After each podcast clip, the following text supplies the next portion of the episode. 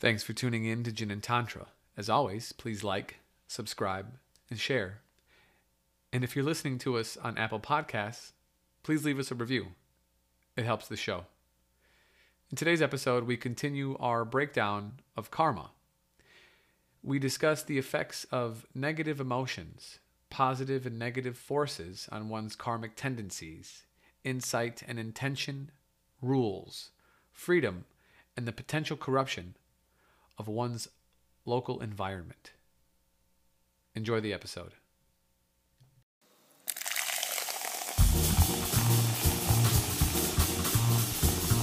Welcome to Jin and Tantra, spirituality with a twist.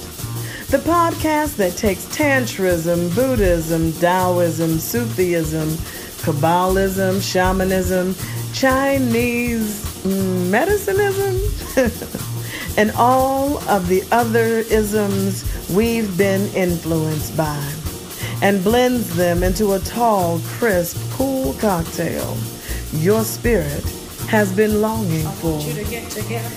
Ah. Now, isn't that refreshing?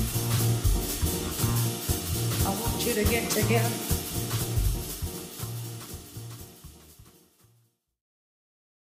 Uh, Um, all right. So we got these four things. You got the idea of a throwing uh, karma. You got the idea of an environmental one, whatever you want to call it. That might be different phrases around this. You're building up propensities within yourself that are similar to the causes that led to them. Like you're going to keep those same things. They're going to grow and evolve, but they're going to be built out of like whatever propensities you already built in yourself. You're going to have experiences. They're going to build from that. It's in a kind of a cause and effect way, especially as it affects like you know, in Tibet, they like to talk about consciousness, but they sort of mean like the spirit of the soul. So, okay. So then the next thing that comes up with this is it can be contaminated or uncontaminated. Those are harsh words. Contaminated sounds a little, eh, but you know, positive or unpositive maybe might be a different way to phrase that. So it sounds less. And sometimes those words sound a little monkish to me or nunnish to me, and I don't always vibe with that as much. That language, you know Yeah, pure and unpure or whatever. You don't have to really talk that way necessarily. But you know, uh, fortuitous and, and not fortuitous or whatever. So it's kind of weird. Uh, you know, the, the the stuff that isn't positive is usually associated with this. Oh, the stuff that is positive, should frame it that way. The stuff that's positive is associated with um, uh, tantric Buddhist wisdom insight and this way of talking, which is essentially this recognition of things aren't permanent and uh, solid and real in the way that they appear. So that's kind of the insight. So as long as you have that thing going on, there's a really strong tantric Buddhist argument that like you're not building up negative juju because you're seeing things clearly. Okay, that's one side of things.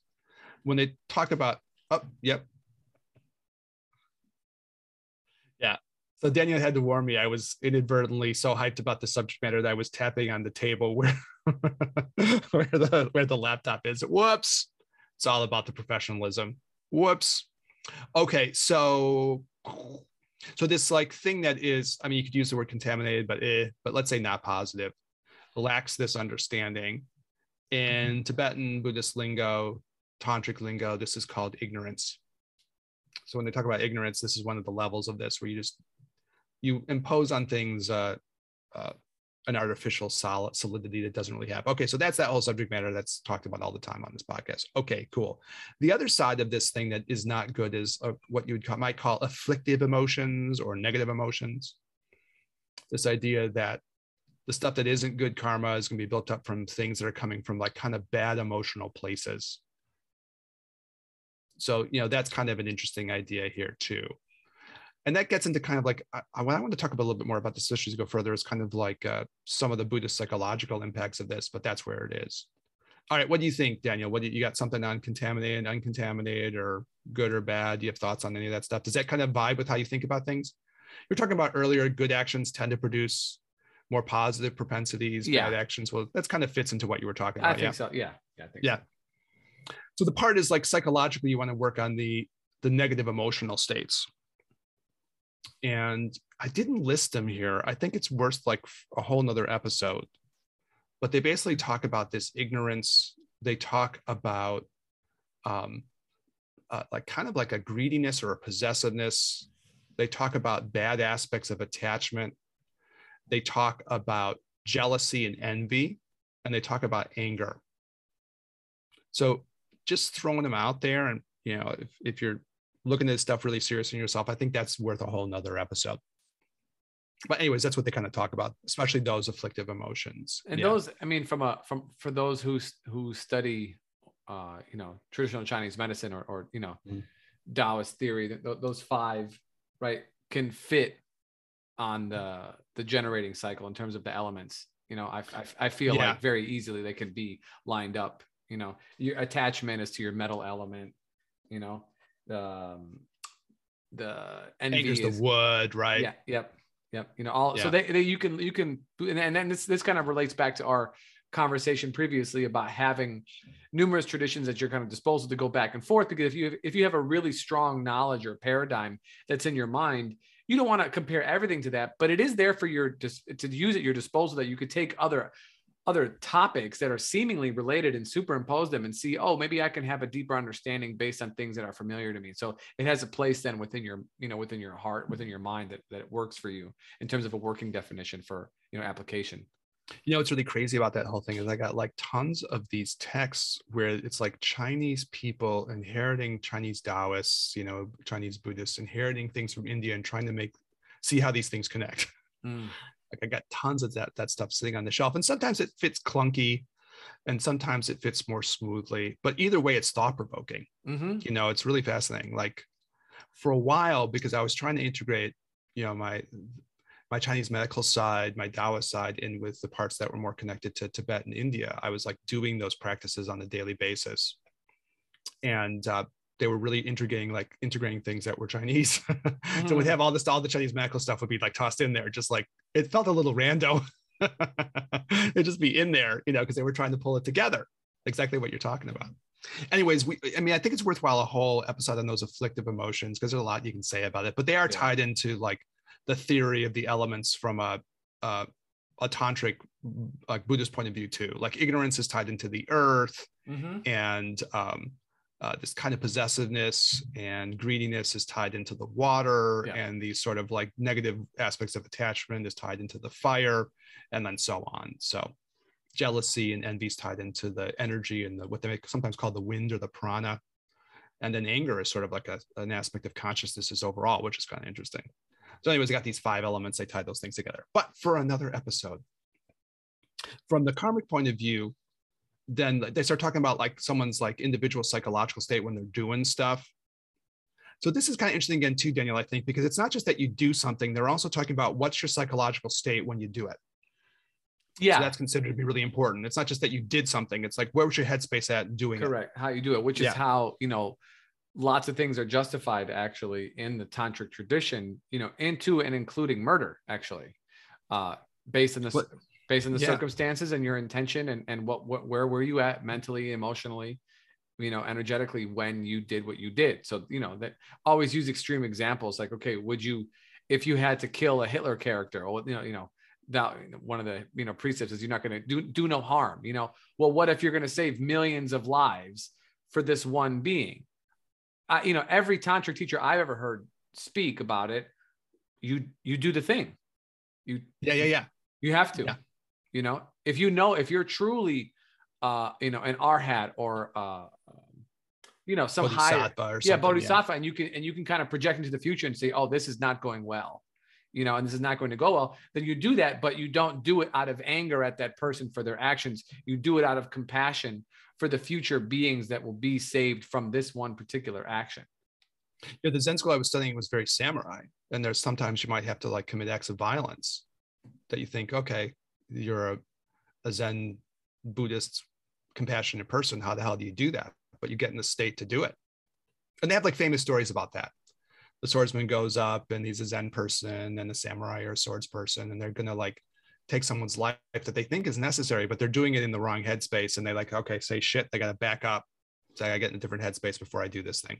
Yeah, hold, hold on this with the wrong let your head stay on your shoulders just for a couple more minutes here i need to i need to breathe and and work it out. You know? My headspace needs to be better before you Yeah. lose yours. That's my practice. Okay, thanks. If you're on the Please- receiving end of Please stand over there. I'll be, I'll be with you in just a moment. Yes, you will soon be served. Well, Um, you know, we we've mentioned this. This at least I've mentioned this quote before uh, a couple times. You know, they had the, the the short story of the the Zen practitioner who's asking their teacher, you know, like we're we're warriors, we're we're Zen war, you know, we're we're samurais. We should be out doing things. We're here gardening, and the teacher said, like, uh, better to be a warrior in the garden than a, a garden at uh, than a gardener at war. You know, yeah, yeah, yeah, yeah, yeah. I'd say and the thing about like you know killing Hitler or whatever, right? We were my daughter hates this whole like uh, trope in American movies and shit in the Marvel universe or in the DC universe. Like uh, it happens over and over again on like Green Arrow, the TV show. People watch it or never watch it or whatever, but they're constantly like killing everybody, every henchman of the main villain gets shot with an arrow and kicked off the top of the building and you know and then when they finally get to the main person who's the culprit they freeze and they just go i can't take his life. It's not right. He has to be brought to justice. And you're like you just killed 20 dudes to get to this one And- guy and they are all dudes, by the way. they're usually dudes so the villain might be a female character but either way there's that moment my daughter's always like Ugh. so we were watching like the x-men movies and like uh, uh you know professor xavier who's the character who has these psychic powers if you don't know the bit uh he could really like kill magneto Yes. in movie number one Yeah, he could just save everyone a whole lot of hassle. and he just refuses to do it. And it's just like my daughter's just like, ah, again, it's the same thing. Kill Magneto already. Get over it. He's gonna kill millions of people before this is done with. Well, it's probably most of your friends or like some of the other main characters or whatever. Maybe not most of your friends. That would make it for a bad series. But you know, they're gonna do things that are bad and hurt a bunch of people. Just end it now. no, we can't do it. It's not right. Drives her crazy. so she definitely has like an inner uh, uh, Zen attitude. Mhm. like take Hitler out and Magneto while you're at it, and you know that's everything would be much better. right. Yeah. Yeah. All right. So cool. So th- what they do about the psychological state is they talk about like intention, like where's your intention at? What's the nature of the action that you do? And then how do you feel afterwards? They sometimes use the word like uh, satisfaction or rejoicing after an action. Rejoicing seems a little bit over the top. you might not be rejoicing afterwards, you know, but is it something that you feel good about? And this will impact like how the karma builds up is the idea. So your intention coming in matters. How you do something ultimately matters too, you know, and then, you know, how you feel afterwards matters. So that's a pretty good way of framing that. And it does kind of give you a psychological headspace to come from, I think, with this. You know, Yeah. you can kind of look at yourself and say, okay, what's my intention coming into this thing? How do I want to handle this in a way that seems like it's right, you know? And then, you know, how do I feel in the aftermath of it? And then they also say this can be conscious or unconscious. You might not always know all the aspects of yourself. You might have to look later on and go, ah, shit, I thought I was doing this for this reason. But when I'm really honest with myself afterwards, I was doing it for this reason. Ah, shit. Like that could happen. Right. So I think this is where you get like the meditative part to the internal reflection part that asks you to look at yourself to become really clear on why you're doing things. We haven't done the thing on conscious and unconscious, but we probably will at some point. But that's pretty deep, I think. Yeah, we've danced around it before. You know, mm-hmm. we've taken it out for dinner, That's talked on, true. the, talked on the phone, a few text messages, Yeah. but nothing serious. Yeah, we gotta get like because I want to talk about repression. So I'm really interested in that Well, subject matter. Okay. So I got interested, like I got an interest. So now it's gonna happen. Okay. Now this this this relationship is gonna go someplace. Let's make it. Let's make it There's real. there's motivation. Let's change the face. Um, let's change our I have, status. I have intention, action, and satisfaction involved in There all we go. Well, Yeah. once you change your Facebook status, then then it's then it's real. Then it's getting serious. Yes. Yeah. So anyway, so this is it. So there is this idea of like looking through. I mean, I think we all feel this thing. You know, you do something and you're like, well, okay, it's like maybe I thought it was that, but maybe it isn't. So that kind of thing. So then in the end, like this is probably true of you know most Buddhist thought especially tantric Buddhist thought, a lot of Asian thought in Zen, Taoism overall. This idea that you have to look at yourself in this thoughtful way. And then also, doing good doesn't mean that you just follow some set of rules that like popped out of some burning bush or something like that, Mm. which is probably more of a Western vibe on things. As long as you follow the rules, then you probably are doing good. That's not how they talk. You have to like go a little deeper. You got to really understand what's my intention, what's my action. Shout out How to our rule followers in the, in the audience. Know, I know, I know there's some metal types out there. I know it. I can feel it. we can feel your metal That's right. magnetizing magneto yeah. yeah conscious and unconscious in ways too so uh yeah you, you have to look at this stuff it's interesting this took me a little bit because i was raised catholic you know and i always felt this tension like i was like well okay just following these rules eh. and i didn't even agree with all the rules for sure and i could certainly tell even as a teenager i was like well some of these rules don't make any sense i don't want to follow these things so i don't know what do you has that been the thing in your life Rule following. yeah I like what Mary Kay said when I was in class with her. She said, uh, "You have to learn the rules so you know how you can bend them." Ah, yes. Well, that's And- very pragmatic. That's very, very, pragmatic. That's like uh, you need to know the laws of nature so you know where you can kind of like mess with them. Yeah, and I I, Yeah. I I quite like that. You know, I I mean, look, I have a huge problem with authority because I think I could do a better job. Not because I don't like the person who's in charge. They're just generally an idiot. Um, however, Did that happen in the military a lot? oh my gosh, constantly. Are you kidding me? You know, like I, I I had a huge problem with it then, and I Uh-huh, still uh-huh. really do, to be honest. You know, but it's a it's a it's a huge machine, the the military in general. You know, Uh-huh. and it's ineffectively run. It's over budgeted and underperforming in in a in a fiscal sense, not in a personnel sense. You know, people work to their capacities, I believe, and, and beyond really.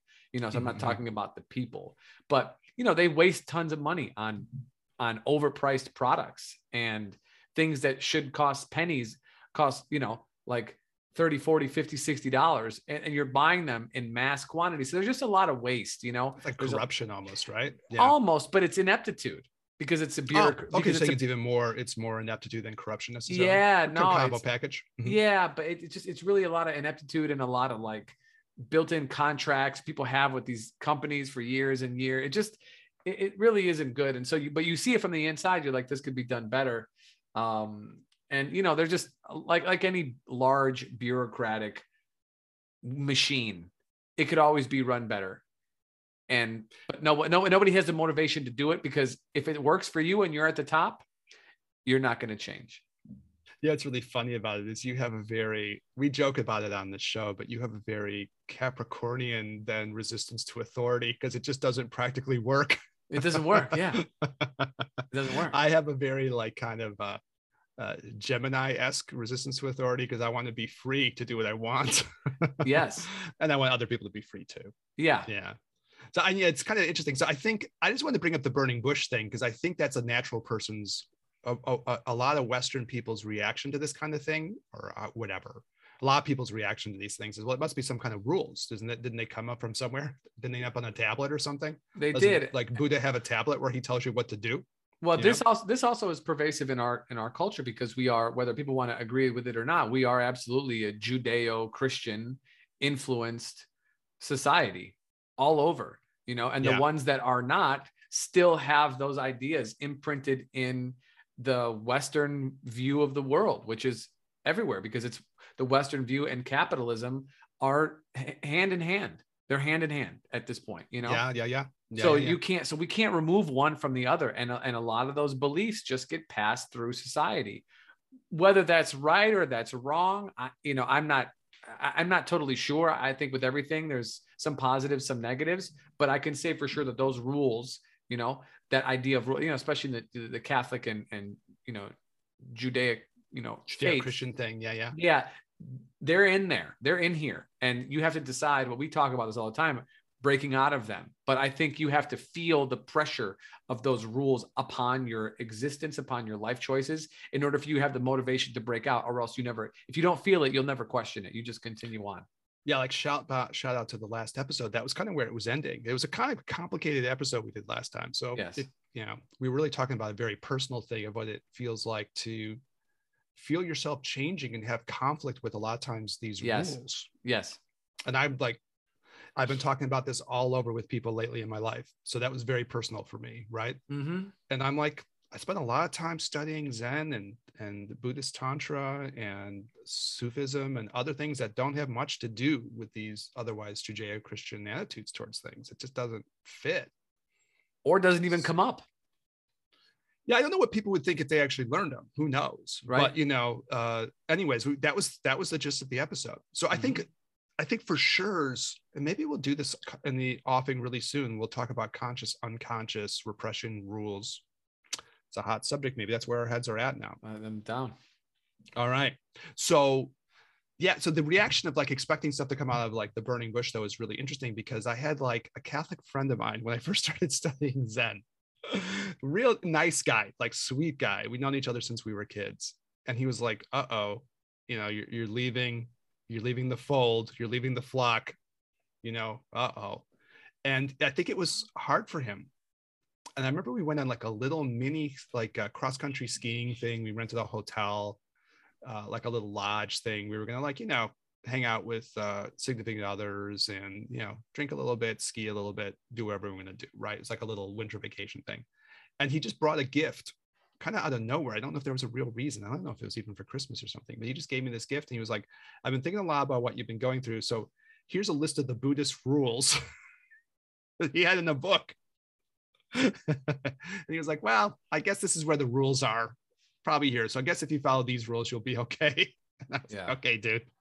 I think we're misunderstanding each other where we're coming from. But that was, he gave me a copy of the Dhammapada and he looked at it like, well, I guess this is like the equivalent of like, you know, what the, what the, the role of something like the New Testament was supposed to be in in uh, Catholicism. If you follow this thing, well, then you'll be all right. And I was like, I, I think we're not understanding each other, Dave. I think we have a failure to communicate. But very sweet thing to do. I think I appreciated the action. Right? He was being a good dude. Right. Anyways, so so we kind of looked at this idea of actions, karma could be built up in positive or negative ways. It has a lot to depend on uh, how you see things. It's a lot of mental stuff involved in that. And then the last thing, probably around this, is talking about what they sometimes call propelling and completing karma. People might use these phrases in different ways, but wh- what I'm trying to say here is the propelling is the stuff that's kind of built up going in. There's this uh, sort of um, built up potentials that are there. And depending what happens immediately, this is more like the completing karma. So you got some tendencies in you, you got some possibilities for karmic things to happen. And then the circumstances appear. Those circumstances are like the completing karma. And then those two things meet, and then boom, that's when the thing happens. So we have, in the way that they're going to talk about this, you have all kinds of like karmic seeds or karmic imprints, and they're kind of sitting there. And they may not pop up. But then something happens, and all of a sudden it pops up and now this thing appears. You know, it's kind of weird. It's almost like like epigenetics if you're more of a medical person. You know, the genes are sitting there, and under the right circumstances, they'll get active or something. I think if you're like a Buddhist person talking now, you'd almost like say something like that. The seeds are there, the karmic seeds are there, the genetic seeds are there on the physical body, and then something happens, and bang, all of a sudden that genetic thing gets triggered. But that circumstance didn't happen, that thing wouldn't get triggered. You know what I'm saying, Daniel? Yeah, that makes sense. yeah yeah so anyway so this is kind of the completion of this thing that brings the thing you know to actual fruition now this whole thing becomes then part of this idea of what you might call like karmic imprints and in general i think you tend to emphasize like the negative sides of these things in buddhist conversations because you're trying to help people deal with the negative aspects of negative karma or something. So you tend to emphasize the negative. But it's also true that these things can be relatively positive. The idea that good results come from good actions. So in Buddhist thought, you could say, and this is where I think it's going to get why I want to double back. And I think it's kind of interesting to double back to some of the um, the stuff that's more Gnostic. But basically, the idea like, you know, um, good things come from good actions. So you'll get more power in the future karmically if you behave ethically. Ethics will lead to power. Money will lead to will come from generosity. The more generous you are, the more propensity you'll have to have money in the future. Beauty comes from patience. There's a whole list of things like this. They were kind of are especially around um, uh, what are considered to be like the good actions for a Buddhist person to engage in to build up good karma. They have these things called the six paramitas, things like generosity, ethics, patience, effort, concentration, wisdom. You know, so if you do these things, they'll tend to produce good karmic results in the future. Is the gist of this. So that's the idea of it, right? And these good things come from good actions. All right, so that's the theory of karma in a nutshell. You got anything else you wanted to like throw around about that? No, I quite like. I, I like the the paramitas actually. You know, the Uh-huh, idea. uh-huh. I, I like. The, I like those ideas. Yeah, yeah, yeah. So I think that's Bobby T's book, the last one he came on to talk about, right? Robert Thurman. He was talking about the paramitas, right? Mm-hmm.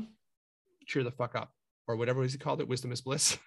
Wisdom is bliss. the, the alternative title, cheer the fuck up. That's right. Okay, so that's kind of like the, you know, if you ever wondered, you know, well, what is this karmic thing they're talking about? This is it. So I had two reactions, I guess, for the tail end of this episode, and uh, we'll see what we think about them. One is, you know, what is it? Robert Wright? Is that his name, or is it Richard Wright who wrote that Buddhism is True book? Robert Reich. Robert, is it Reich or Wright? Anyways, so he wrote this book called Buddhism is True, and I think that there's kind of a psychology in all this. I was thinking about this as I was putting these things together. Like you can kind no, of well, yeah. Why why Buddhism is true? Robert. why Wright. Buddhism is true. Yeah, Robert Wright. Robert Wright. So it's it's interesting because you can kind of think about this even psychologically. Again, I came from a psych background coming into Asian culture, Mm-hmm. and you can kind of look at things, you know, through this framework, regardless, even from like a psychological pers- perspective. Like I don't think Robert Wright's thing is that he's a Buddhist. He's not. He's just interested in like the idea of like there are lots of things in Buddhism that you can kind of say are psychologically true, right? But And he's done. He's. I mean, he it. talks about some of his retreats that he's been on. You know, How deep is he into that? Maybe I'm maybe I'm misunderstanding him. I, and I mean, he. I mean, he talked about it on, on his retreats. You know, he talked about some retreats, the vipassana retreats that he was on. Well, I guess the only way we're gonna know is have him on this podcast. We have to try to get him on here. Let's go, Explain Bob. Himself. BW. Explain yourself, Bobby. Bobby W. Mhm. Uh, that doesn't have the same ring to it. No. so, um, so one of the things they'll say is that you can kind of look at this and decide, okay, these are propensities in myself that aren't good. Now I'm going to work to let them go. And in the Buddhist thing, you'd say, well, am I working to let this go? I'm actually like improving my future selves. When I get rid of this negative tendency, that's going to make things better for not only everybody else in the immediate, probably, Mhm. but like me and everybody else in the future. So it has a kind of a weird thing in Buddhism, but psychologically, that's still true. Even if you don't, even if you think Buddhism's crap, Mhm. you can still go and say, yeah, that's probably true. If I change these things in myself now, I won't have these problems in my future, uh, within my lifetime. You know, my shit will be better. And so that's a very positive kind of Buddhist psychological thing, right? It asks you to look at this and say, okay, how can I change this stuff? Or you know, I was thinking a lot about Daniel. I was thinking, especially in my life now, just feeling like you tried your best at something, like you really tried. There's some thing professionally that you're trying to do, you know, or there's a thing in your personal life with your relationships you're trying to do, and you really tried. Like you, like, okay, we were talking about that last week with loyalty. I think Mhm. you know you have loyalty to a to a person or loyalty to like what you're trying to do, and you try your best, and then you know at least you can say you tried. So you can self-reflect in these kind of deeper Buddhist ways and realize, yeah, you know, like I really have tried, and now I can kind of be at peace with myself and let that thing go. Does that make sense? What I'm saying? Yeah. Yeah, I've been thinking about that a lot. And the last part of this is that you can kind of purposely, I've been thinking about this a lot in the past week Uh, uh, too, uh. where you can kind of purposely develop a mind that is more full of bliss, a mind that's more full of like wisdom, compassion, moment by moment. Which I mean, I think if you're a tantric Buddhist person, you're trying to do this all the time. You're a Zen Yeah. person, you're trying to do this all the time. But it comes in waves where you sort of like really make yourself think about it. Mm. Presumably, I'm doing this every day, but there'll be weeks where I'm like, I really better start doing this Right.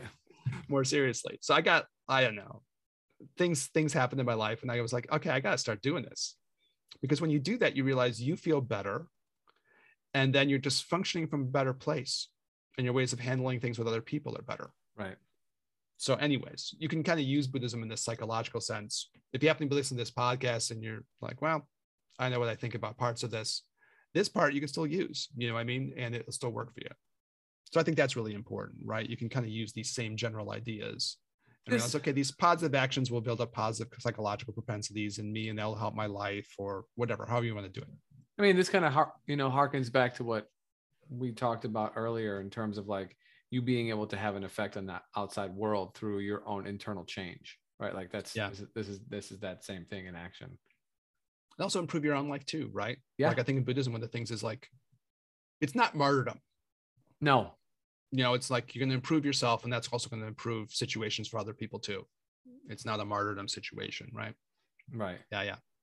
Yeah, I mean Which that's is a one of the, which is a Judeo-Christian problem for sure. Well, that's one of the things that you know Robert Thurman likes about Buddhism, and he always talks about this. He's like, the goal is not to convert people and make more Buddhists. The goal is to have the you know the Dharma teachings, the Buddhist teachings, make you a better Christian, make you a better Muslim, make you a better you know what whatever humanist. I mean, doesn't matter. Like, use the ideas, use the the the practices to make you just better at the other things that you're already doing. You don't need to like adopt everything wholeheartedly. You just continue to improve. Yeah, so it's kind of like um, that fits into the psychological aspect too. Mm-hmm. You're just using these tools to improve yourself. Yeah, Mhm. that's right. I think even back in the day with my like my Catholic friend I was talking about who gave me the book on the ski trip, Mhm. there was a book by mm, I can't remember his name, but he was a Catholic priest who got really into Zen meditation. And I had bought the book because I was just interested. And I lent it to my friend. I was like, here, peek this. Maybe this will add something to your life. Mm. And I think he kept it. never gave it back to me. maybe it Mm, added. Maybe it There's added something that came out of that bush about that. Thou shalt not. But anyways, that was fine. um all right so that was that the other thing that like brought this all back to our gnosticism series that we are bringing to a elegant and graceful and satisfying closure is this is different and i do wonder about this in gnosticism there's really this sense of like a corrupt local world that we're living in this encapsulated pa- pocket of like bad with negative forces up to no good. You can think Keanu and uh, Laurence Fishburne, The Matrix, right? And so in Gnosticism, it's kind of interesting. Like the bad deeds work here then. Doing shitty stuff will probably make you more successful under these conditions because it's a corrupt and kind of nasty local environment. And I, you know, whereas in Buddhism, the idea would be that you you get money because you're generous, like Mm. Pete Cadence. But you can look at a lot of rich people; they ain't so generous, no. right? Or you get beauty because you're patient. Well, I don't know, you know. Or you can get, I mean, th- uh, this power culture- because you're ethical. Yeah, but th- this the beauty and patience. This culture would would argue the opposite because you can easily correct mistakes or what you believe to be mistakes. Right? You have too much uh, one part of your body, you can get it cut off. You don't. yeah. You know you. Uh, you know, haven't been doing so much exercise and your face a little wrinkly now. Well, no problem. We'll just uh, put some poison in there and uh, that's it. No big deal. Move on. Yeah, yeah, yeah. So it's an interesting, like this part does. I hadn't thought about it this way until we were doing these episodes. And I thought, okay, I don't know what they think about this exactly. Mm. Because within the confines, which is more persuasive? the idea that the people around you are, they were really generous before. Jeff Bezos was really, really generous. Donald Trump was really, really generous. Now he's just dropping the ball and something happened. But before, in these previous lives, he was super awesome, generous, and those seeds came to fruition when uh, you were born into a rich environment or you just happened to stumble into an extremely special Ponzi scheme. and, uh, you know, and now, unfortunately, you're blowing your karmic stored of juju. But before that, you had built up all this positive, generous momentum. It's just now, all of a sudden, you're just, you just totally dropped the ball on all of that. I don't know. Like, I honestly don't know. That's, I guess, what a like a more literal Buddhist thing would be. Mm. But that's, I don't know. That seems debatable to me. so I, want to be honest about these things and doing Yeah. these episodes. I'm like, Yeah. yeah, that's not a simple problem. Like that Gnosticism is much more compelling. It's a corrupt environment with corrupt forces that reward that have a tendency to reward corrupt deeds. Not overall, but it like there's a strong but- tendency to work that way. Yeah. Yeah. Within That this, within the system that it's in. That seems compelling to me. I don't know what else to say about that. But I think can't- at least have to. There's nothing you could possibly say. No, you can't deny it. No. but you know i think but i think the the argument if i can you know use this argument would be that that we're looking at it from a finite time perspective right and that if we were to expand that time field to more than just this life or these 100 years or less 50 years 40 years you know that we would see that perhaps or perhaps we would see that that would not be good in the long run. You know we're taking it as as if we were as if the story was finished now. The story however is not finished now. So we'll never truly know you know? Yeah, I think that's how it is. I think that's like probably the Buddhist answer to that. In the immediate, it looks like the things that are being done that are pretty nasty, opportunistically negative, um, manipulative, right? Those things might be seen to be paying off in the short run, but they're not going to pay off in the long run. correct But it does imply that the environment is locally corrupt. I don't know if yes there's any way around that. You know what I mean? So I mean, yeah, I just I think we agree. I just wanted to have an honest conversation about it. Otherwise, Mhm. it seems like you're just I never want to be in the situation of what we're doing here where we're just kind of mouthing robotically something that's said in some text. I no just don't want to do that. I think No. you have to be able to look at this thing through a thoughtful lens. And it obviously seems to me like I guess what I got out of Gnosticism was like, yeah, the acknowledgement of like, yeah, there this there's a truth in what they're saying there. Mhm. The environment locally is corrupt and it doesn't do what on the surface these Buddhist things immediately seem to say. it's not like your generosity is obvious. These tendencies are obvious in the people who are accumulating tons of power. They seem the exact opposite, actually. Right? yeah they're And not so- ethical they're not ethical at all Yeah, yeah. Power is not stemming from ethics. Maybe spiritually in the long run, but in the short run, that doesn't seem to be the case. So, anyways, I think it, we, we we're honest about it, right? yeah And I think the answer is something like, yeah, there is a a short-term way in which what's being accumulated here may not be for the good, for like some corrupt polit- political person or some corrupt, you know, corporate top of the hierarchy, you know, manipulative, opportunistic, dickish person right right? That's not going to be ultimately for the good, and maybe not even that great in the short term. This is this is sometimes talked about too. Maybe those people are really in psychologically internally disturbed on some level, right? I mean, doesn't like a Jeff Bezos type doesn't he look just kind of messed up on some level? i mean it's hoarding Yeah, i well, mean it's, it's it's it's one of those negative Buddhist emotions. It's a klesha. It's greed. Yeah i mean it's, It's, greed, it's, possessiveness. it's greed and and, and- probably envy and competitiveness, right?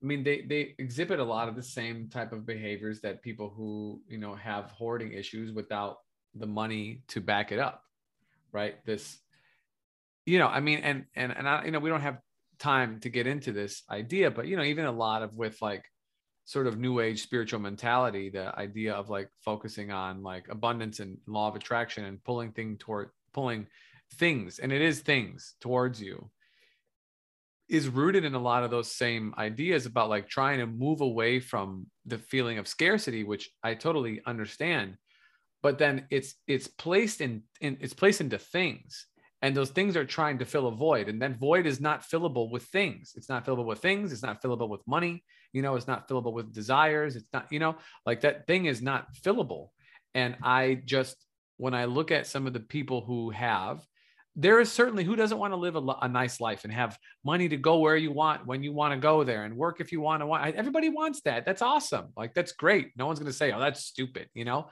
However like the, the point i don't want to kill your flow but even the point like you don't have to live with the stressors of not having that up to a certain point right? Sure but then Yeah, at yeah. some at some point then then at some point how much is enough? How much is enough? And at some point what does that become a detriment to you? And what you stop working so then what's the point of your existence just to be in it just to be a, a someone who expends you know someone who buys someone who purchases someone who is trying to fulfill their desires. You and i both have friends you know who are you know I'm, i don't want to say it but they're kind of trust fund people and that's Uh-huh, fine. Yeah, they yeah. were born Mhm. into it. Their lives are not you would oh my god i wish i had all that money. They are not happy. They're not any happier than than than, than anybody else tendency of like you can see how that can develop. You can do a little Buddhist cause and effect on it. You can see how that sometimes will play it like a lot of times will play itself out. yeah because they the You end up with a sort of like yeah like existential purpose purposelessness or something. you need right? it you need it you know you need that bit bit of eh, ex, that that kind of drive that external drive to connect that external drive to do and and so this is tough and and the the psychology of of the hoarder mentality which is the same as those who have you know billions and and, and if that's offensive to billionaires too bad so sad you know uh, i'm sure you'll survive with a golden band-aids you know and uh private healthcare or whatever on your uh, you know? on your egos that were damaged or something. yeah Mhm. you know Yeah. like it is what it is like it is what it is You- you're not going to spend that money in your life and more importantly you don't even have a desire to you know the desire is there to simply hold more and hold more and hold more and you know our society val this is what we value in this life th- this culture not you or i but this culture values that that that's a form of success. They must be smart. They must be an alpha you know whether they're male or female they just must Yeah, you know yeah. right? This is the cream this is the best our society has produced and i will say no that is not the best our society has produced. The inventor of the thing is some of the best that our society has produced. The person who's willing to give themselves away for an, an idea is the best that our society has produced. Now i'm not going to say if their idea is good or bad but your willingness to like exist beyond just the limitations of who you are this is bold you know? This is bold. Now sometimes they work for isis and that's not so great you know? You know but i mean you know i have to be i gotta call it what it is you know? I, I say okay well that's madness. But jesus was kind of a mad person Mhm, mhm, mhm. you know to be that kind of you know insanely compassionate and all the bodhisattvas the mother teresa's you know like these people who give themselves to me this is impressive because they don't hoard anything except for maybe like good feelings and not for not through psychedelics you know So the funny thing about it is like this is where I think Gnosticism makes you think about this stuff. Yeah. Because it makes you think about okay, so what constitutes uh good karma or bad karma or something like that. And you can take a step back and say, okay, if I'm really serious about this stuff, what Gnosticism is saying is that you could live under a social circumstance where the you'll be rewarded for actions that are like uh, very suboptimal. yes so you're in this situation. Now, there's a kind of a delusion effect there, like what you were saying. You could walk around in a cultural setting like that, and they're saying, well, I guess since the rewards are coming through these routes, well, that must be good somehow. And maybe these people actually deserved it. And probably they're, you know, of a higher type of mentality and their shit is good. yeah Right. And that's like, then you can get kind of like mind fucked around that sure yeah right and and i like you know guess people do right and i think for people who'd be listening to this show yeah maybe not on like a daily basis or how should you say this? Inside underneath the surface these ideas are might be there. You know what i'm saying? Sure. They might not be like your conscious place of acting but maybe like we you internalize the ideas of the culture. So you could feel something like well i'm not cleaning up you know like uh i don't got the big money grip the way some other people do so maybe uh, i'm not as good maybe Right. i'm not as karmically worthy maybe i need like someone to teach me the secret so i can attract this shit to me correct but that's like the Gnostic thing is saying, well, no, that's all upside down. You're in a bizarro world. mm-hmm. You know, you're in a place where where things are rewards are being given based on things that like aren't that good, right? And it gets you to think that way. Yeah. yeah So I think it, yeah, skew, it skews it just it skews people's um views on on personal worth it really does Yeah. And also like kind of like even what like spiritual practices too. Because a lot of it boils down to we haven't done the neoliberal episode. We probably should. they have not what is neoliberalism and how does it affect you but like a lot of the spiritual stuff is what you were talking about how do i bring more positive things into my life Mhm. right and then the other side of it is um you know yeah, it's well, it's just that. Yes, that's but the correct. others, hold on a minute, scratch that. There was no, there was no point two. It was just Point point one. But it was kind of more like also like, how do I self help Yeah. so I can bring more positive? So things in? that's right. Either I'm directly attracting, or I'm like in turning, I'm changing my internal state, so I can become a more successful person. So I'm not magically attracting. I'm just gonna like attract because I'll be more effective and uh, whatever. I mean, that's what a lot of this stuff is, Yeah. right? Ugh, Uh, ugh. So that's what we're trying to like talk about here. So Yeah. I mean, you get to look at this honestly within yourself. yeah. And a funny conversation. We had talked about uh, way back in the day when we w- did these episodes on uh, the comics and spirituality. We Mhm. did a little series on that, and uh, we had talked about maybe doing some sigils because Grant Morrison, the one Yes. Yes, we did. guy, yeah. So, anyways, that's a that's a standing project to be done. Probably in maybe uh, an episode of A Shot of Spirit, we'll talk about how to do a sigil or something like that. I haven't like so. Anyways, if you if you haven't heard the episode, there's a comic book writer named Grant Morrison, and he tells all these stories of doing these sigils and them just att- this working in that kind of like way of bringing things positive into his life and so on and uh, and he's talking about from the point of view of not like the secret, like something you'd see maybe in Oprah's book club or something. He's talking about from a point of view of ritual magic. Mhm. And there's a couple of these comic book writers who are really interested in those things. Right. Anyway, so that was the ep- that was part of the episode, and we thought, well, we should probably do some sigils and see. But I was talking with this patient of mine, uh, who's interested in spiritual practice and shamanism and things, and we were just talking about this issue, and I was like, well, you know, the sigil thing is kind of hard for me. I have a little resistance against it because I don't want to attract anything that I haven't earned or that wouldn't be a benefit of others. Yeah. And she was like, well, maybe the thing about that is that the thing that you're ultimately going to attract with the sigil is good for everybody. Why wouldn't that be the case? Or maybe I just said that in the end That's uh that actually as a way of justifying my sigil use. that idea is so I might give it a tumble. Mhm. it's it's very Capricornian of you actually. Well, I got like Gemini, but it's in the 10th house, man. It's in the Capricornian house. Oh man, welcome. My parents were both Capricorns. Hey, see now it all comes it comes home. everything it- comes Everything together. comes home to roost. So, anyways, that the sigil thing, maybe we'll do it at some point, right? Let's do it. Yeah, I'm down. Yeah. I'm down. All All right. right, cool. So we did the Gnostic deal. I think that closes our little thing about this. I think this last point was a really big one for me. I think when I was learning it, I thought, well, what is it actually saying? And it started really talking about the negativities in the environment Yeah. In a really brutally honest way. Whether you believe that the world is dominated by a demiurge and a bunch of archonic minions, maybe you don't believe that totally. Right. But the idea of looking at it in this brutally honest way, I was like, okay, that is interesting. And this obviously spoken to other people. We haven't done the Carl Jung episode, so we all kinds of things to do, but he was influenced by this Mhm. Gnostic take. And it's obviously like he saw that there was these forces of oppression and these problems. So, anyways, we'll get back to all of these things. I'm sure this will come up again, but that seemed to be like a nice way to close on the Gnostic Gnostic thing to just have this honest conversation about Yeah, this. yeah, no, I think it, I think it's good. Well, you know, the, the the point was to turn things on its head and, and view the view things for a- potentially different perspective and, and change the paradigm. And so it fits right in what we're trying to do. I mean, the way it even challenges some of the Buddhist stuff. Yeah, things that we all probably always otherwise, otherwise agree with, but you know, it points out a problem. It like puts its finger on a problem. Yeah. It says, yeah. which So is it's, okay. It's very thought provoking. Yeah. yeah, that's okay. That's what we're doing here, Eric. Provoking thoughts. Yes. Yeah, amongst many other things. Mhm. All right, Eric. Well, as always, thank you so much, my friend. I appreciate doing this with you every week. Uh, you know, I learn. It's it's a good conversation. Um, you know, and I hope that the audience is enjoying it as they have been, and and uh, will continue to do so.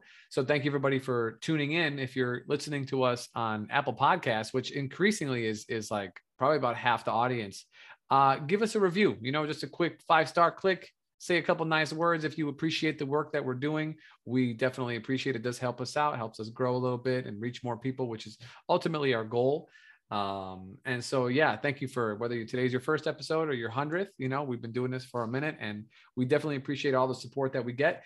If uh, you have any show ideas or things you'd like us to cover or just some general feedback for us please do not hesitate. Hit us up at gin and tantra at gmail.com. You can find us on the Instagram, and uh, we will be getting some uh, some video here in the next probably month or two, which is really nice. So uh, y'all will be able to, to kind of connect with us on the YouTube space and maybe share some clips with other people.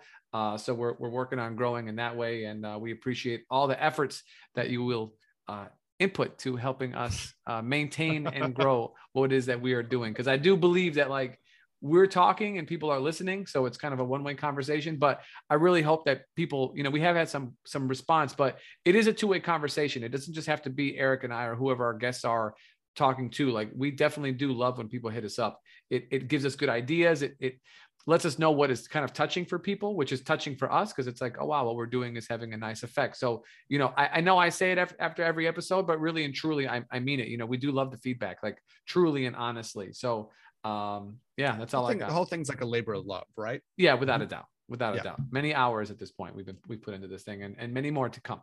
So Eric, thank you so much to our audience. Thank you so much for Eric. This is Daniel. We'll catch you on the next one.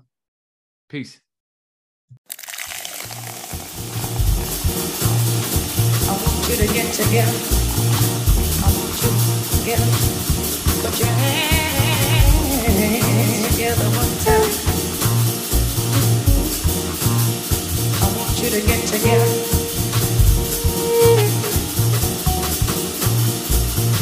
I want you to get together.